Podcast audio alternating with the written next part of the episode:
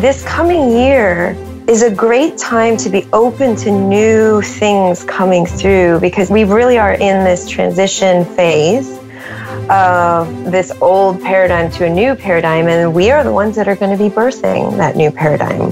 We're the ones bringing through the new ideas, the new visions, the new technologies, the new inventions, the new teachings. Like, it's all about the new, and it's about the old being released you're listening to Divine Harmony by a very special guest on today's episode of the Subscription Entrepreneur Podcast. Harmony is a renowned astrologer, teacher, and writer who runs a successful membership site centered around her astrological offerings. And if you're an avid listener of our show, you'll remember Harmony from episode 137, which we published back in December of 2019. We received such an outstanding response to that episode that I thought it would be fun to have her back on the show this year. Today's episode is full of honesty, hope, and practical advice about how you can make the transition from an old way of doing things to a new paradigm.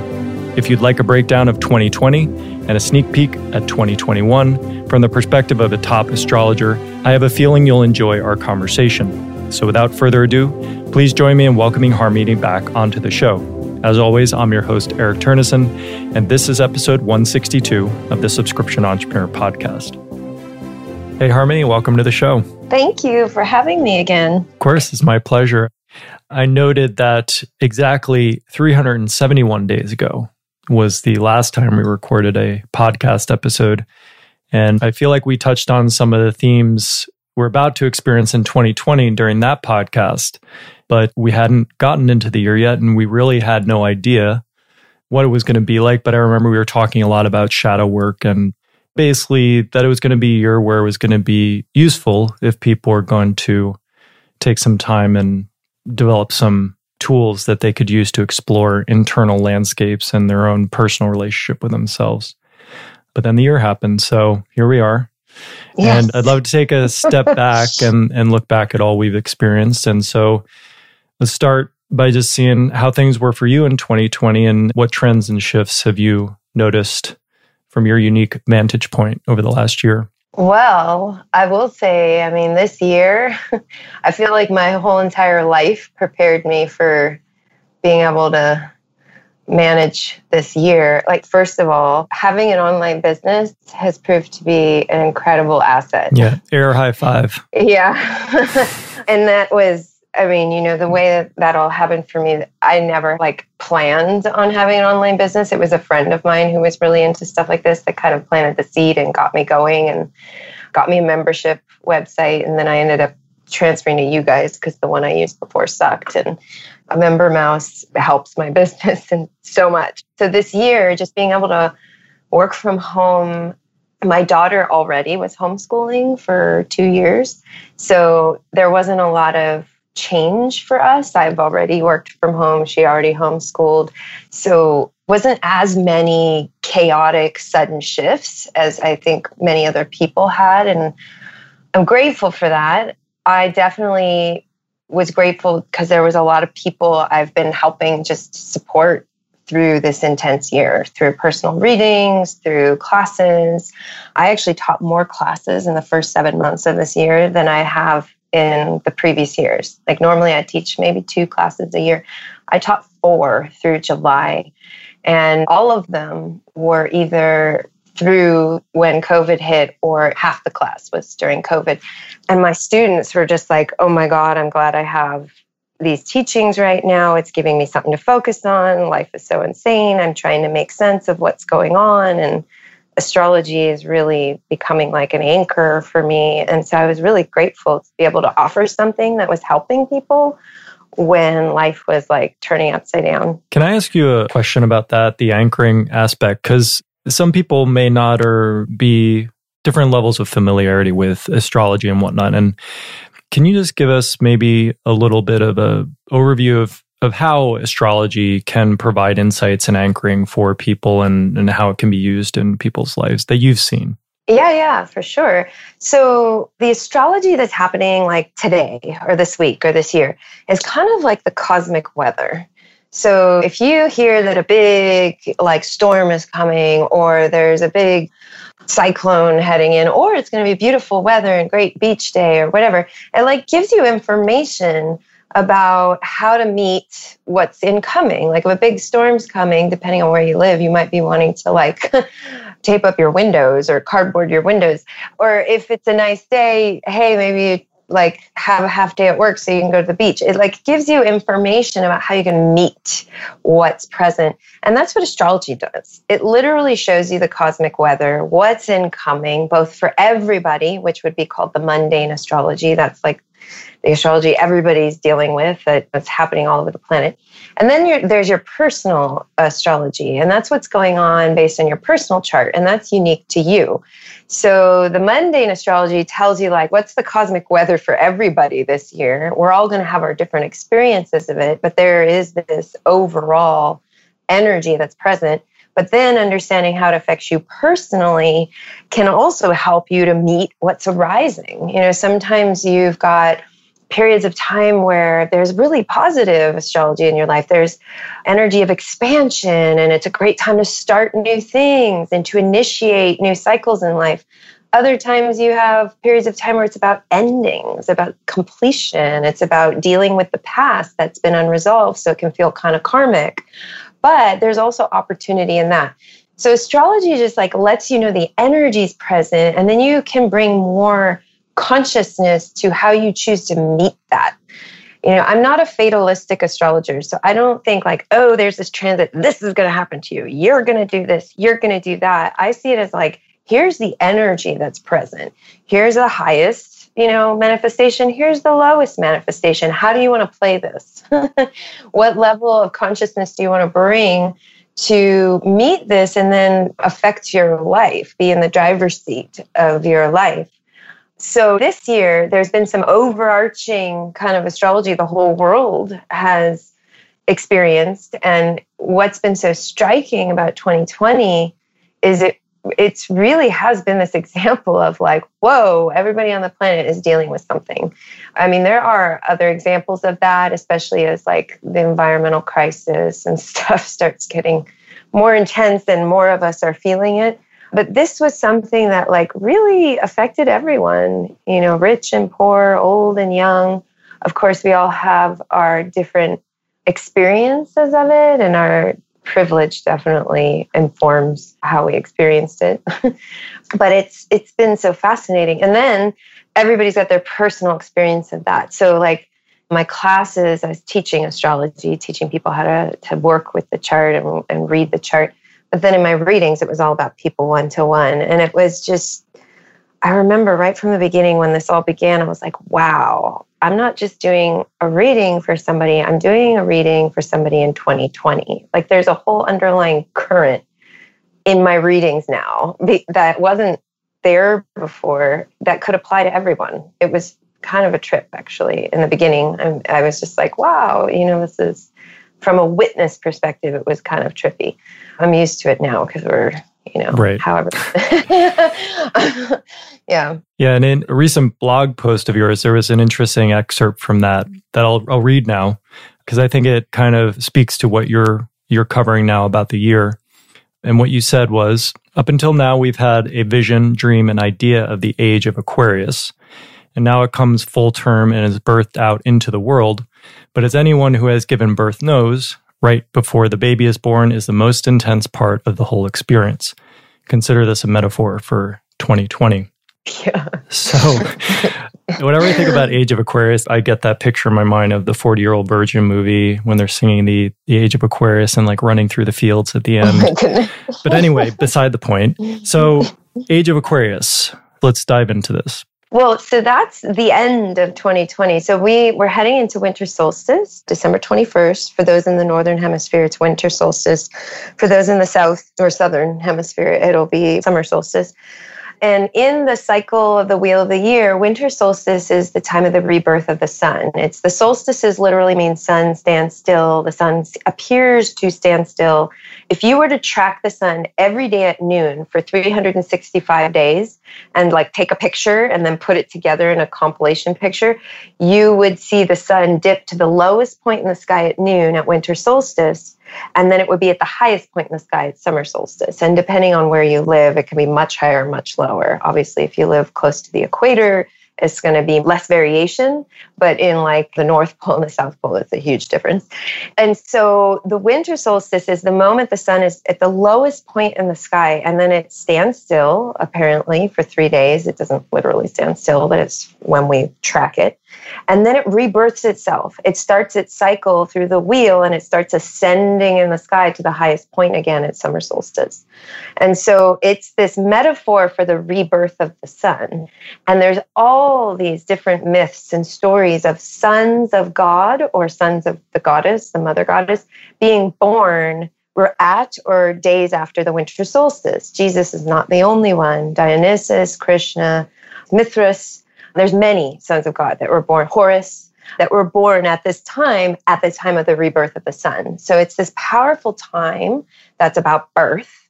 And then this year, we actually have a Jupiter Saturn conjunction on the winter solstice at the first degree of Aquarius the Jupiter Saturn conjunctions happen every 20 years. So it's the beginning of a new 20 year cycle. We're now heading into a new 200 year cycle where the Jupiter Saturn conjunctions are shifting out of the element of earth into the element of air. Every 200 years, they focus on a certain element. So shifting out of earth, which is very physical, mundane, but also safe, secure, sticking with the old.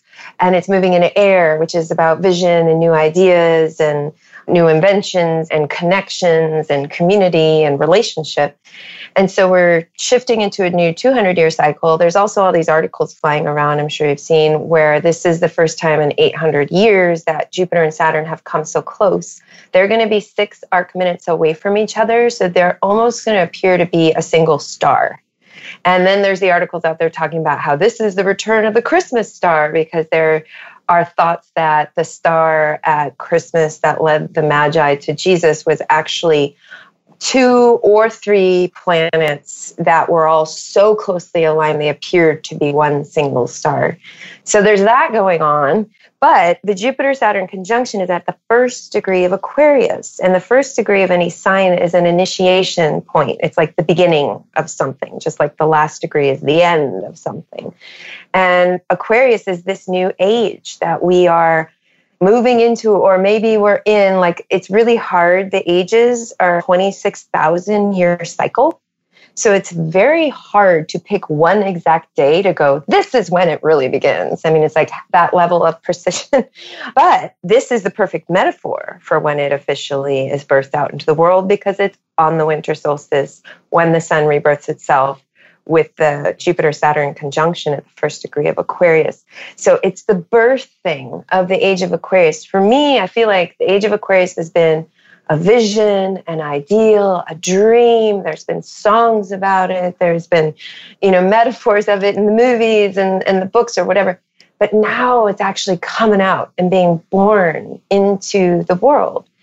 And again, like I said, and what you just reread to me, is that as a mother who's given birth, those moments right before the baby comes out are some of the most intense. And that's why I said that's a metaphor for 2020, because up until the winter solstice, it's the birth portal, it's the labor. And it feels very apt looking back at 2020 because it's been intense. I feel like all the shadow has been coming to light that's not been acknowledged, not being looked at. I mean, there's so many layers of what's come up this year. Even people who are into metaphors and deep work and transformation are like, wow, this is the year for the books. yeah. Yeah. You mentioned something where you're talking about the Jupiter Saturn conjunction on the winter solstice and talking about the 200 year cycle. And, you know, if I'm getting any of these numbers wrong, correct me because you're definitely throwing out a lot of numbers. But, yeah. um, you talk about how we've been in earth or they have been in the earth element, which implies safety and security. And now it's moving to air. Now, that struck me when I heard that because the earth is it potentially that what we learn to get used to is what we feel safe and secure in? Meaning, it's not necessarily earth itself that's safe and secure. Maybe it's just that we're used to it. And then air, once we get used to it, will also feel safe and secure at some point. So it means that we're going to have to have a transformational shift in terms of how we exist under this energy? Well, so this, so I, okay, so you're taking me to a whole other thing that I'm supposed to write a blog on. I haven't had time yet. But so, so whenever something new comes in, it starts off, right, as innovation, as something amazing.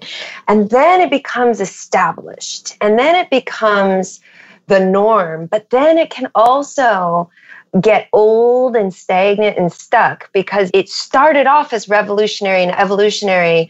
But then, in order to endure, to keep going, to maintain power, it then eventually came dogmatic and rigid. You can see this in the myth, in the Greek myths of Uranus, Saturn, well, the Greek and Roman myths of Uranus, Saturn, and Jupiter.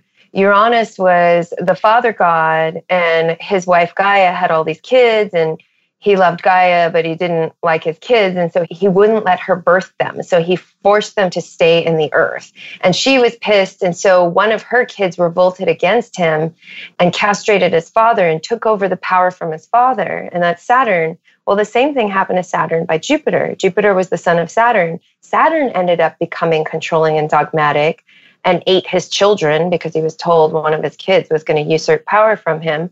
And then Jupiter did the same thing to Saturn. So there's like this passing down of this patriarchal karmic father thing in the Greek and Roman myths of the son overthrowing the father, the new overthrowing the old. But then the new will eventually become old and it will also have to be overthrown. and so it's this yeah, it's the new energy that's coming in now, but at a certain point, it's going to become stuck and stagnant and old paradigm. yeah, and there, that whole trajectory, I mean, is fundamental to so many things. Like just look at the three letters of Om, which map to creation, maintenance, and annihilation, and the three primary gods of Brahma, Vishnu, and Shiva. Right. So it kind of indicates that this is just, I mean, this is just a fundamental cycle that's spirals through every single fabric of our reality. And you can see that in astrology because there's the triplicity of the signs. There's cardinal, fixed, mutable. And cardinal is the initiating signs that start the seasons. Fixed are the maintaining signs that maintain the season. It's the midpoint of the season. And mutable signs are the ones that end things and move into the new cycle. So it is, it's that triplicity of initiation, maintenance, and destruction. But in our culture, we've become so polarized to starting things and maintaining them, and we're afraid of the death part of the cycle. Even though we leverage it all the time, it's also a part of our reality, but we don't we don't honor it in the same way. No, like for example, growth of food. Death is wrapped up in that. I mean, the natural cycle that nature goes through. There's the plants, the mushrooms, and other things that feed on death and then they supply life.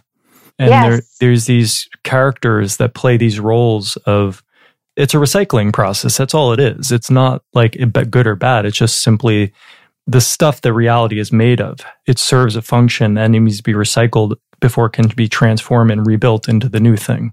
Yeah, it's the organic process. You know, that makes me think of like farming and the regenerative practices that are starting to become more popular now, thank God, because we've totally messed with the cycle of life and planting, putting on chemicals and trying to get land to produce year after year without letting it lay fallow. And I mean, we're just, we're really just totally trying to dominate. We're very nature. imbalanced, basically. Oh my God, yes. So in 2021, are we expecting from the uh, forecast of the cosmic weather to see somewhat a continuation of this purging and cleansing process, or is there some sort of shift?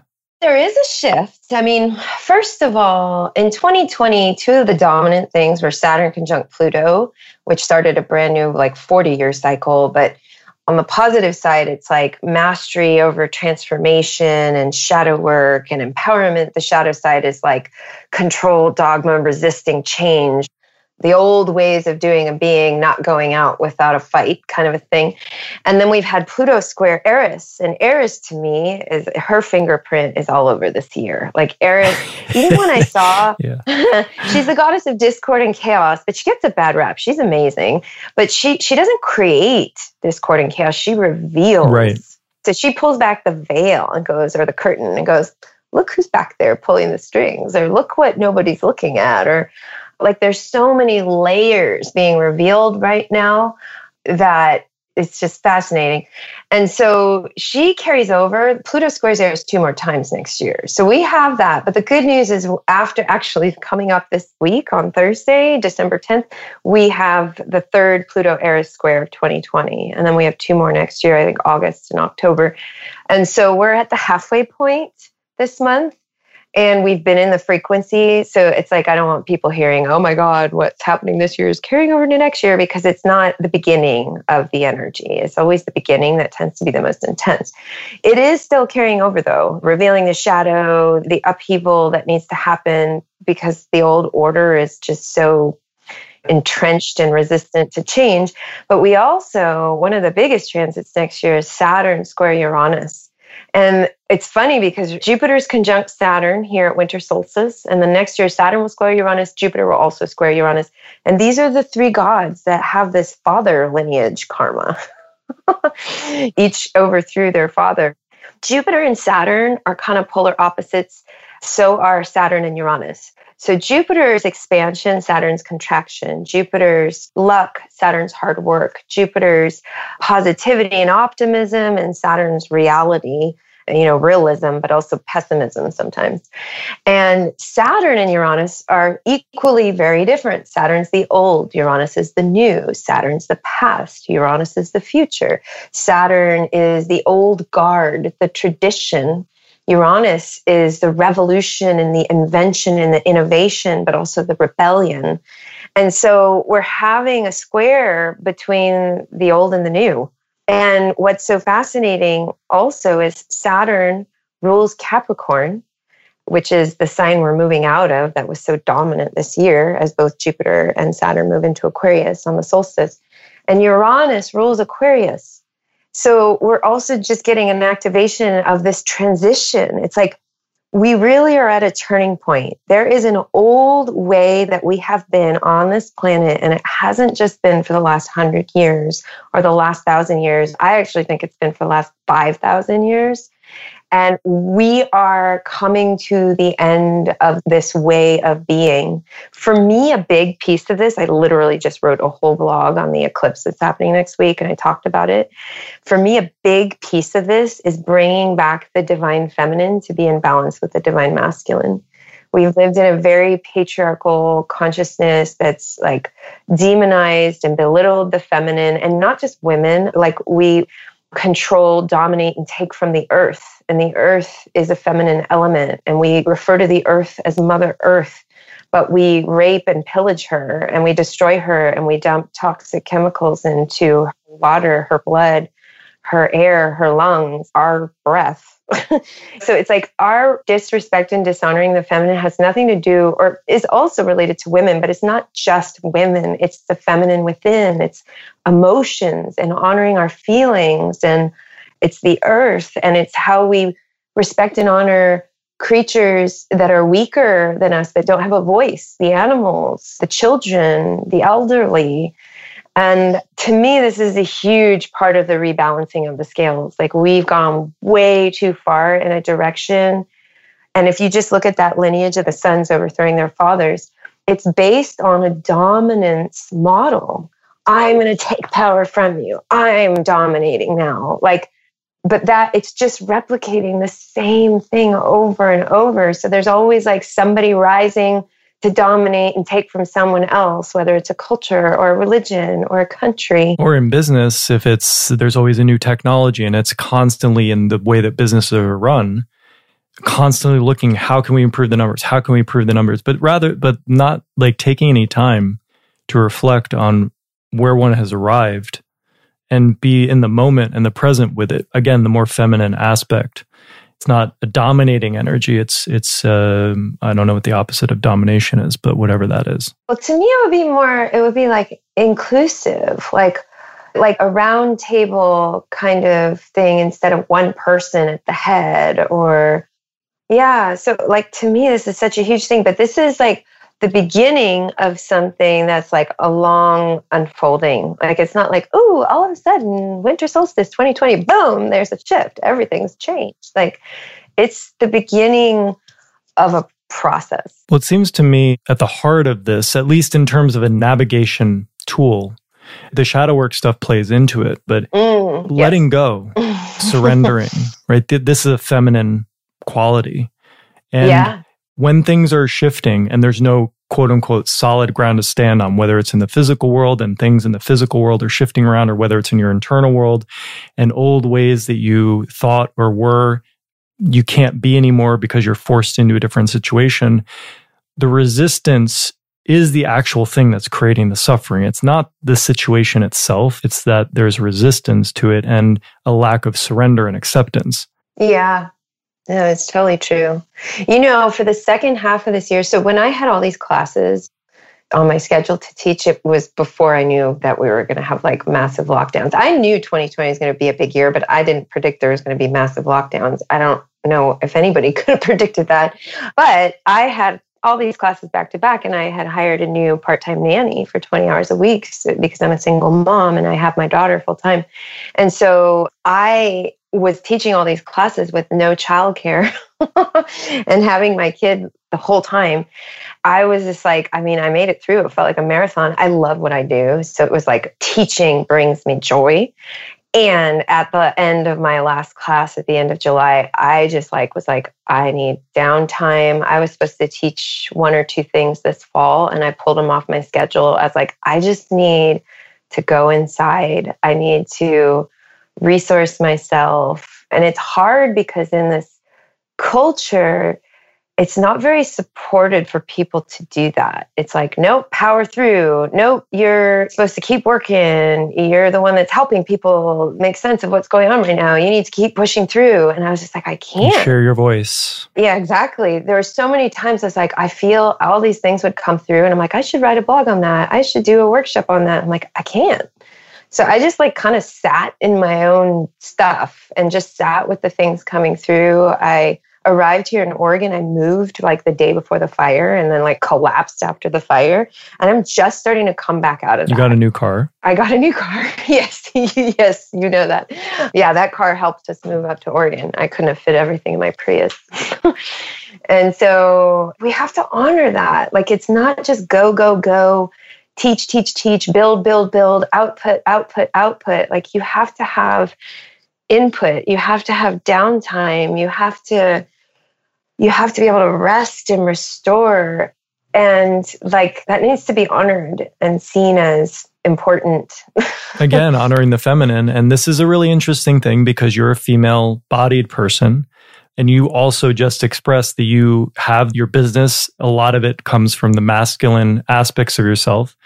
And you needed to put those aside and be like no i need to go with the more feminine aspects of myself right now and to take care of myself it's all about that balance bringing things back into balance. And people make this mistake, not just in terms of the masculine feminine thing, the male female thing, but even when reading scriptures, people always, or really anything, when someone in the moment speaks a truth, there's an energy behind that. Again, this might be a feminine quality to listen more to the subtext than the actual words and the physical, hard, concrete thing that's being said. Because ultimately, when people give teachings, it's not the teaching, it's not the words. The words are dead. It's the vibrant energy that delivers them that those words sprout out of. That is the real teaching. So as soon as anything becomes crystallized, our people are fighting over the duality of things like, oh no, it's men versus women, et cetera, et cetera, or it's this versus that.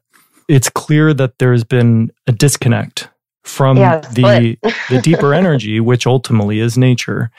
And if that's misunderstood over a long period of time, it ends up, I think nature has a way of correcting that, which is to make it more and more physical, make the fact that the imbalance is happening more and more apparent through things that manifest in the world so yes, that people get the point. Totally.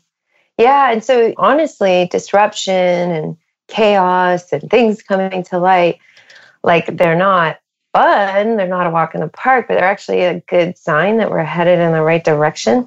The definition of apocalypse, it comes from the Greek word apocalypsia, which means lifting of the veil of illusion. So apocalypse isn't really about the end of the world. It's about lifting the veil of illusion, which is really appropriate for the astrology we're in right now and, and in January, because we actually are heading into Neptune squaring the nodal axis. It's exact January 5th and January 26th. There's two variations of the node. And the eclipse happening, the total solar eclipse on December 14th, is square Neptune. And really, up until throughout January, it's getting triggered by different planets. And this is all about needing to see where we're not seeing, where we're deluded, where we're in denial, where we're checking out, where we're being deceived, where we're escaping, where especially, you know, I have to say, I don't think I've ever experienced the nodes, the transiting nodes, in such a visceral, embodied way as I have this year. Because the karmic south node is in Sagittarius, which is a beautiful sign. It's, it's one of the teacher signs. It's spiritual, it's philosophical, it's optimistic, it's ruled by Jupiter. But the shadow of Sagittarius, which is highlighted by the karmic south node, is hubris, self righteousness, dogma, thinking I'm right and you're wrong. That's what I see flying around all over the place right now. Like everybody thinks they're right and that other people are wrong. And like the North Node in Gemini, the opposite sign, this is a callback to beginner's mind that place of not knowing, that place of asking questions, not to find the answers, but to be with the questions, to see other perspectives, to put your your feet in other people's shoes. I've heard so many judgments from people all over the map from all sides of every dualistic Everything. battle. I've yeah. heard so many judgmental statements about the other. And I've seen so much dehumanizing of people and it's been like kind of a trip. And I feel like the biggest illusion that we need to dispel is the illusion we have around ourselves and our brightness, where we think we're right and others are wrong. To me, the Aquarian ideal is really about coming into that place of what is common ground. Where can we agree? Where can we work together? Um, I saw this picture, it was like a meme or a cartoon actually, where there were these people fighting each other and they had signs and they were clearly like Democrats and Republicans or well, you know, whatever. Like it was just like opposing beliefs and they were fighting each other and you're close up, you see them with their little signs and screaming at each other. And then it pans out and it pans out until finally the last image is it pans out, you see the earth and you see these tiny little people on the earth screaming at each other, but you see all the other planets and the stars around the earth, and you realize how small we are compared to everything. And you realize that when we're myopic and we're just so focused on our stupid little argument and judgment, and we're not seeing the bigger picture, we're not realizing that we all live on this planet. Like we have something in common, and we need to fully realize that so that we can work together. We're all human, we're all earth beings we all have heartbeats and we all have the potential for consciousness. Like these are the places we need to meet in order to evolve and really activate the full potential of this like transition. Otherwise, we're just going to completely devolve into more war and more conflict and we're going to destroy right. each other. but that's not going to happen because ultimately what you said is when the definition of apocalypse is the removal of illusion, which is equivalent to realization. Because true realization, and to realize the facts that you're talking about, all this is happening because of resistance of people not wanting to let go of the illusion. The illusion is that there is a right and wrong, that this has to do with something regarding information or some fixed perception of the world. To realize, and the thing is, people are trying to deal with this change not with a true transformative approach, but just by quickly trying to find another solid ground. So within days or weeks, people may find, you know, because some side seems better equipped or have a better point, they'll jump over to that side to find stability. But ultimately, all these things are going to come crashing down because the illusion is that there is a right and wrong outside of the moment in any way. Uh, what is to agree on something and when does agreement matter except in the face of a moment? Why should there be a book written? There's no, anytime you fix something, it's ripe for destruction. I think that when the apocalyptic aspect of this, the destruction of illusions, fully ends its cycle, the true transformative result of that is that fundamentally people will be in the world differently. It's more of that, again, the feminine aspect of what's the difference between going in the walk in the woods and being in the woods and having an agenda while you're in the woods, trying to capture something, trying to uh, effort. right, exactly. Something. It's there's a fundamental difference between those two ways of being in the world. And you talk about the difference in scope of size of how we're just these little things on the planet and the universe is vast. But the individual experience is that this one idea, this one, I see something and I feel this spark within me that lights a fire inside of me. That's all consuming. There is no universe bigger than that in, in terms of individual experience. And people act from this place. And that's when all this destruction gets created.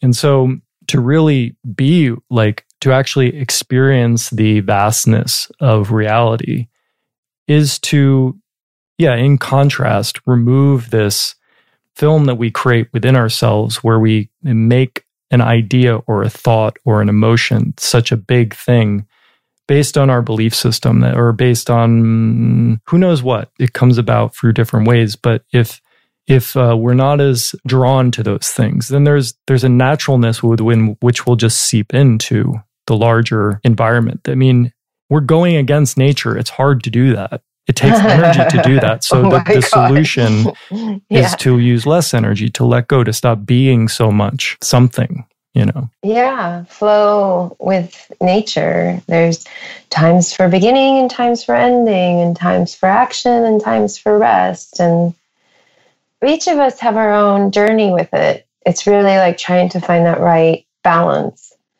yeah, it's why I love astrology because these cycles show you these times of beginning and these times of ending and these times of initiation versus maintenance versus destruction for creating space for the new. You can see it in the cycles.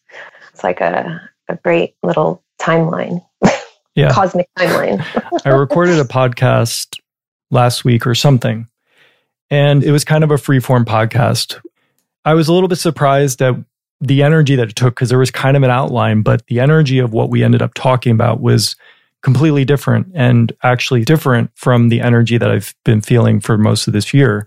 And it was the first time I think I've personally felt that I created a channel within myself to experience potentially what next year will be like. And the feeling that I was getting in talking to this guy, Miles Beckler, the sense of opportunity, enthusiasm, that there's work to be done and yet the energy is available to do it and it's going to lead to good things.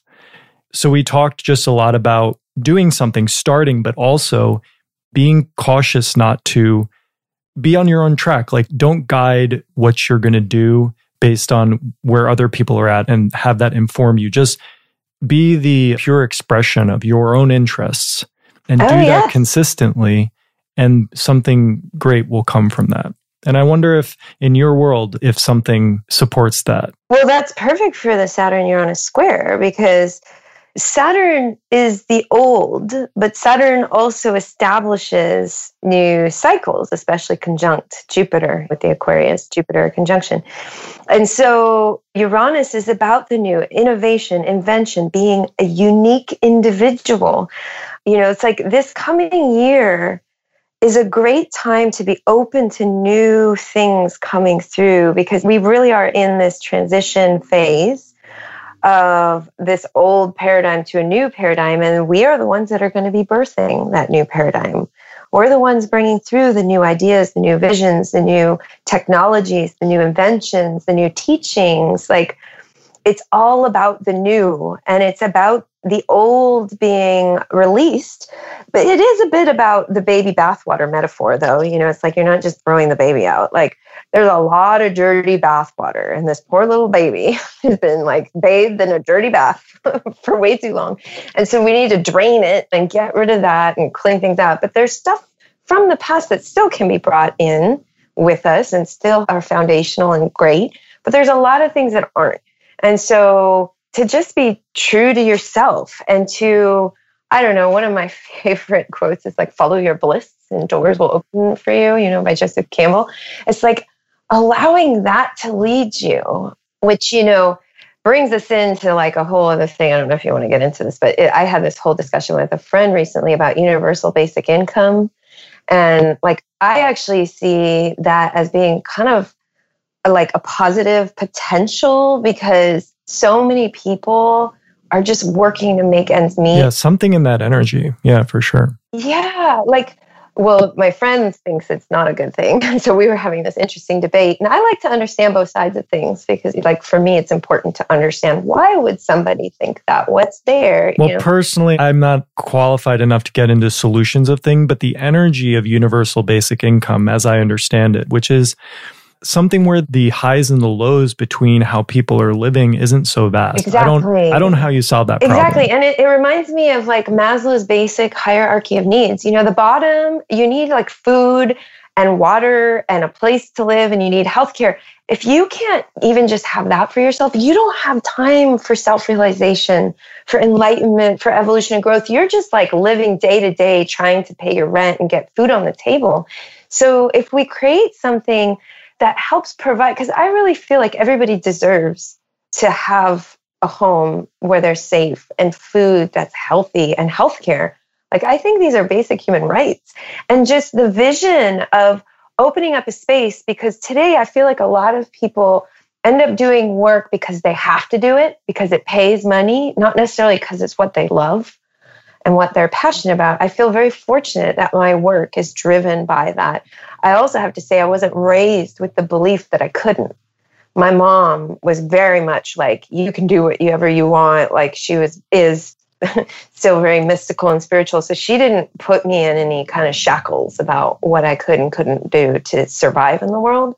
And because of that, I didn't have a lot of things to like have to fight against when I got into astrology. It was just very like, oh, I'm doing this. like, I, didn't think it was weird and I didn't think I was crazy and I didn't question if I could m- make money doing it. Like, it just wasn't there. And I'm grateful for that. So I feel like part of it is deconstructing these old beliefs about what you have to do to make money, what you have to do to provide for yourself. Like these old ideas of this is okay, but this is not to me, that would be one of the best things to throw out the window and create space for people to find their passion. Imagine if everybody on the planet was living from their passion, like was just truly doing what they loved. My God, that would change the world.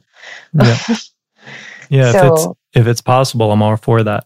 And I think there are movements towards this happening because in my own personal community, I, I mean, because I run a business, I often have people asking me about starting businesses and things. And it's clear to me very early on, a lot of people ask that question don't want to start a business. That's not what they're interested in. But because they don't know how to support themselves, like there's, there's like, there aren't a lot of mechanisms in place for people being supported in doing, like you said, what they're passionate about. But things like Patreon being around. I know there's a number of others like that. I think that's part of the energy moving in the right direction where people more and more have these things, these tools available to them to truly have a global connection with other people such that people can actually follow their bliss. And I think literally that's actually one of the probably the underlying themes of that last podcast I was talking about because it's like we talked about micro niches and we talked about what's most important is that you're enjoying it because creating anything, birthing anything takes consistent effort. You can't just like do it and then expect a result right away. And therefore, because it takes consistent effort, you have to be interested. I definitely feel a resonance that it would be nice if people could do more of what they enjoy doing. And I'm optimistic that there are the tools available for people to do that. Yeah. And one other thing I would say about next year is really having an element of your business that is online. I think is really good. I mean, I have a love hate relationship with technology because, like, being on my computer too much doesn't feel good to my body and my being. I make sure I get out into nature and I'm with the trees here in Oregon and you don't want to, like, just be so online that you're, like, not in real life. So there does need to be a balance but it is the age of Aquarius, the age of information. And it's like especially when there's a lot of earth changes going on and things happening, like to have an element of your business that streamed for online so that if you can't go into work and you have to stay at home, you can work from home or, you know, like there's there's gifts from that that I have really realized the value of this year in a very profound way. And I know there's a lot of people now like kind of going, Oh, I need an online business. I've had so many friends tell me, Harmony, you're so lucky that you had an online business for years because you were just like prepared for this year. And I was like, I'm just going to thank the universe for that one because that was never intentional on my part. So, yeah, you know, and MemberMouse can be great for that. Have a membership service. yeah, exactly. Well, I agree with you. I think not only that, we could interpret all interpretations are false at some side, but we could interpret what's happening as like we're being forced into that. I mean, you literally physically are not allowed to go out in a lot of places. So, how are you going to be connected other than digitally? Yeah. For certain aspects, right? So, certainly if there wasn't enough reason for it before, there are definitely more reasons for it now. I think that's a safe way to put well, it. Well, and then there's a light and shadow of everything, right? Because it's like in the shutdowns, especially early on, there was less pollution. All of a sudden, the waterways in Venice were clean. Like, I mean, it was like amazing to see how much our human activity contributes to the pollution of the environment. And so I was reading an article about, like, oh, we're shifting to online schools and online businesses more, and there's going to be less people driving and commuting to work. So then there's going to be less pollution. And, and I was just like, huh, you know, there's always the good and the bad angle of everything. Right. Wait, what's the bad angle in that? Scenario? Well, disconnection everybody isolated. Sure, but it's an adjustment phase, right? Like it's it's that in between phase of transition or destruction, like we were talking about, the most difficult part of the birthing process. But it'll come back around. I mean, we'll find the ways to make it work. But certainly, what's great about it is it's not up to discussion. No matter how much discussion is going on, there's realities. And therefore, it's going to constantly move people along in a specific direction, and solutions will be found, adjustments will be made and we'll come to a new point of comfort in the way that things are. And we'll innovate and we'll find ways to get all our needs met and all that. But obviously, in transition, the nature of it is that you lose your ground. Yeah, because you're supposed to, because you need to build a new ground. right. Exactly. Exactly. the foundation is falling apart and a new thing needs to be built from the ground up. Yeah, it's interesting. It's a very interesting time to be living. yeah. So, is there anything else we want to do to wrap up our conversation here about 2020, 2021? No, I mean, I just, for me, I would just say, like, stay open to new things coming through you, new inspiration, new innovation, but stay connected to your body and the earth and your emotions. Like, honor the feminine and the masculine within because like what we're birthing on the earth needs to be balanced. It cannot just be more of the same. If i'm someone who doesn't understand what you mean or how to make that into a practical reality of when you say find ways to balance the feminine what are some tangible things? Thinking and feeling. Thinking is more yang masculine feeling is feminine. So it's like honoring feelings. Like, don't just, like, if you feel some grief welling up, don't just plow through your grief and dive into your work and push past your feelings and move on. Like, sit with your grief. Where are you feeling it in your body? Like, honor it all. Be out in nature, especially if you work on a computer. Get out and hike or garden or like make sure you're connected to the earth and you're not just like plugged into the Wi Fi constantly. If you have very like powerful energy where you tend to like go, go, go, give yourself time to be and not do. Just like you said, go out into the forest without any agenda and just maybe sit and listen to the leaves or, or whatever inspires you. For me, yoga was a huge path of like coming into my body and honoring the feminine. But there are some very yang yoga practices that can not necessarily honoring of the feminine. So you sort of have to just feel it. Some people actually are really feminine and they need to activate their masculine. So everybody's on a different continuum. And I just think it's important to bring awareness to where you need to bring something in for balance because it's going to be different for everyone. Do you already have some plans for the upcoming year in terms of what offerings you're going to put out there to your community to be of support? Or are you taking time for yourself more? No, I definitely I feel like I'm coming out of the cave that I was plunged into for for the fall. I'm doing there's a couple things actually in the next few weeks that I can mention and then I'll talk about what I have next year, but it's not on the calendar, so I don't have the date set yet. I'm doing a 2021 astrology panel with 12 other astrologers with Year of Astrology, where like 12 of us are given a download of what's coming in for 2021. It's actually free and it's this week. It's Thursday and Friday, December 10th and 11th. And I talk on the 11th. And it's uh, like a free thing you can sign up for. The link is on my website. And then I'm doing a winter solstice online retreat, December 19th through the 21st, with my dear friend and sister, Sianna Sherman, and dear brother, Masood Ali Khan. And it's like astrology, yoga, sacred music, ceremony, ritual, all calling in this new cycle. And I'm actually really excited about that. We did a summer solstice thing together as well. So we're like anchoring the solstice points of 2020.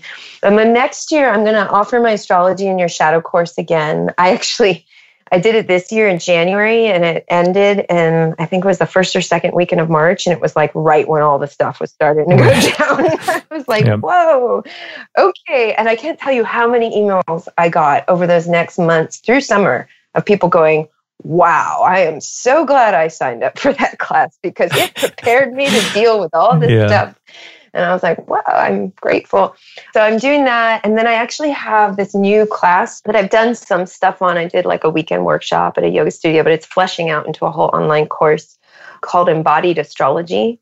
And it's going to be all about bringing the astrological awareness and the insight into the body. Like, not just having one of the things about astrology is it can kind of be heady. It can be very like, oh, your third eye and your crown are getting all these insights from the stars. And it's, you know, it can be kind of ungrounding if you're not anchoring it and bringing it into the body. And so it's this whole new thing that has been kind of brewing in me for a while and it's coming out into like a form. And then I'm also going to be doing something with women, women only. And I'm going to be teaming up with my sister Sianna, and that's still in the gestation form. And I, I'll have more to say about that in the new year, but it's going to be like a women only program. Great. All sounds very exciting. Yeah. yeah. So, last part about that is where can people find you to learn more about all these things? Divineharmony.com. I write a lot. I have like free content. I have a membership service through MemberMouse, and I teach classes. I do readings. I also lead sacred journeys to places like Egypt, but that's not happening right, right. now. yeah, at some yeah. point. Cool. Well, I really appreciate you coming on and talking about all this stuff. It was very interesting as always. Thank you for having me and happy holy days, whatever holy days you celebrate, and everybody out there as well, and bringing a very big year to a completion and ready to start a new year. Amen to that. Thank you. Thank you so much for listening to my entire conversation with Harmony. I hope you're feeling excited, energized, and inspired for what's on the horizon in 2021. I'd also like to extend my sincere gratitude to Harmony for coming back on the show and sharing so freely from her perspective. To get the links to all the resources we mentioned in this episode, head on over to subscriptionentrepreneur.com slash 162. There you'll also find the complete show notes and a downloadable transcript of our entire conversation. And if you've enjoyed this episode and would like to hear more interviews with successful entrepreneurs, experts, and authors, be sure to subscribe to our podcast on iTunes, Spotify, Google Play, or Stitcher. We have a growing library of engaging episodes with many more to come. So thanks for being here, and we'll see you next year.